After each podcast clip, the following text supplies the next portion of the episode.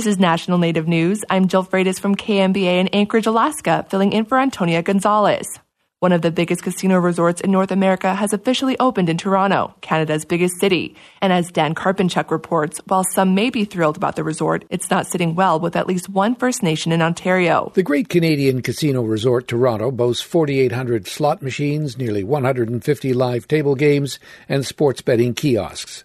In addition, there's a 400 room hotel, and in coming months, it will open a 5,000 person entertainment venue that could host live music and sports events.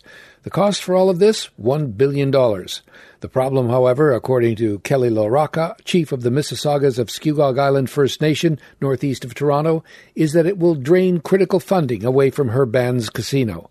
In 2016, the band signed a revenue sharing agreement with the Ontario government. Since that deal was signed, two smaller casinos opened, and now the mega facility in Toronto, and LaRocca says that's a deal breaker. It is the economic uh, foundation and lifeblood of our community. The Ford government broke their word to our community. Honor your commitments, honor your word. LaRocca says her band's casino has brought clean drinking water, enhanced health care, and education. All that is now at risk. Other indigenous communities that operate casinos are also concerned and see the mega casino as an existential threat. The band is set to enter mediation with the province, and if that doesn't work, it could come down to legal action. For National Native News, I'm Dan Karpenchuk. A lithium mine company has filed a lawsuit against Native Americans organizing to stop construction of the Thacker Pass mine in Nevada. The mine would supply a core material needed to power a new fleet of electric vehicles in the U.S., but Native American activists say it will pollute the land and nearby communities. Christina Onnested reports. It's a kind of SLAPP lawsuit, strategic lawsuit against public participation that aims to ban Native American protesters and environmentalists from the area and force them to pay monetary damages, which could total millions of dollars. Critics say it's an attempt to thwart protected First Amendment rights to protest. But some Native American tribes say the mine at Thacker Pass will harm wildlife habitats, degrade groundwater, and pollute the air. They call the mine green colonialism. Daranda Hinkey is a member of the Fort McDermitt Paiute and Shoshone tribe and a leader of a group known as People of Red Mountain. She says it's also located at the site where the U.S. Cavalry massacred her ancestors in 1865. It's going to directly affect my people, my culture, my religion, my traditions. Um, it's literally desecrating um, a massacre site of my people, and I'm worried that these environmental issues and these cultural issues are directly going to affect my children, the children after that, and children after that. And to me, that's cultural genocide. A federal court will consider a challenge to the mine later this month after two years of protests.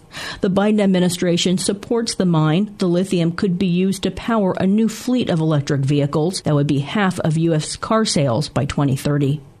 The project also has support of some leaders of Hinkey's tribe, who point to the promise of jobs and development on the reservation, where unemployment is above the national average. I'm Christina Onnested reporting for National Native News. The grand opening of a new skate park will take place on the land of Standing Rock Tuesday afternoon. The gift to the Standing Rock community was made possible by Jeff Ament's organization, Montana Pool Service, and Nike. To date, his charitable foundation has built more than 30 world-class skate parks in rural, isolated communities in Montana and surrounding states, including across Indian country. I'm Jill Freitas.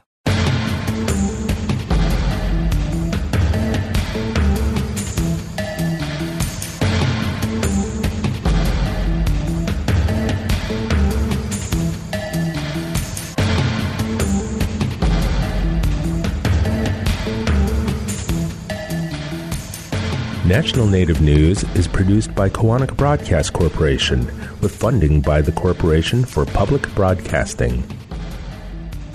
Is your tank empty? There's another gas you should be worried about.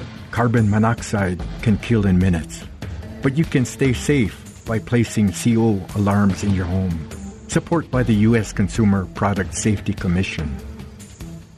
Ready to start, manage, or grow your small business? The U.S. Small Business Administration can help with advice and resources. See what SBA can do for you. Go to sba.gov/start.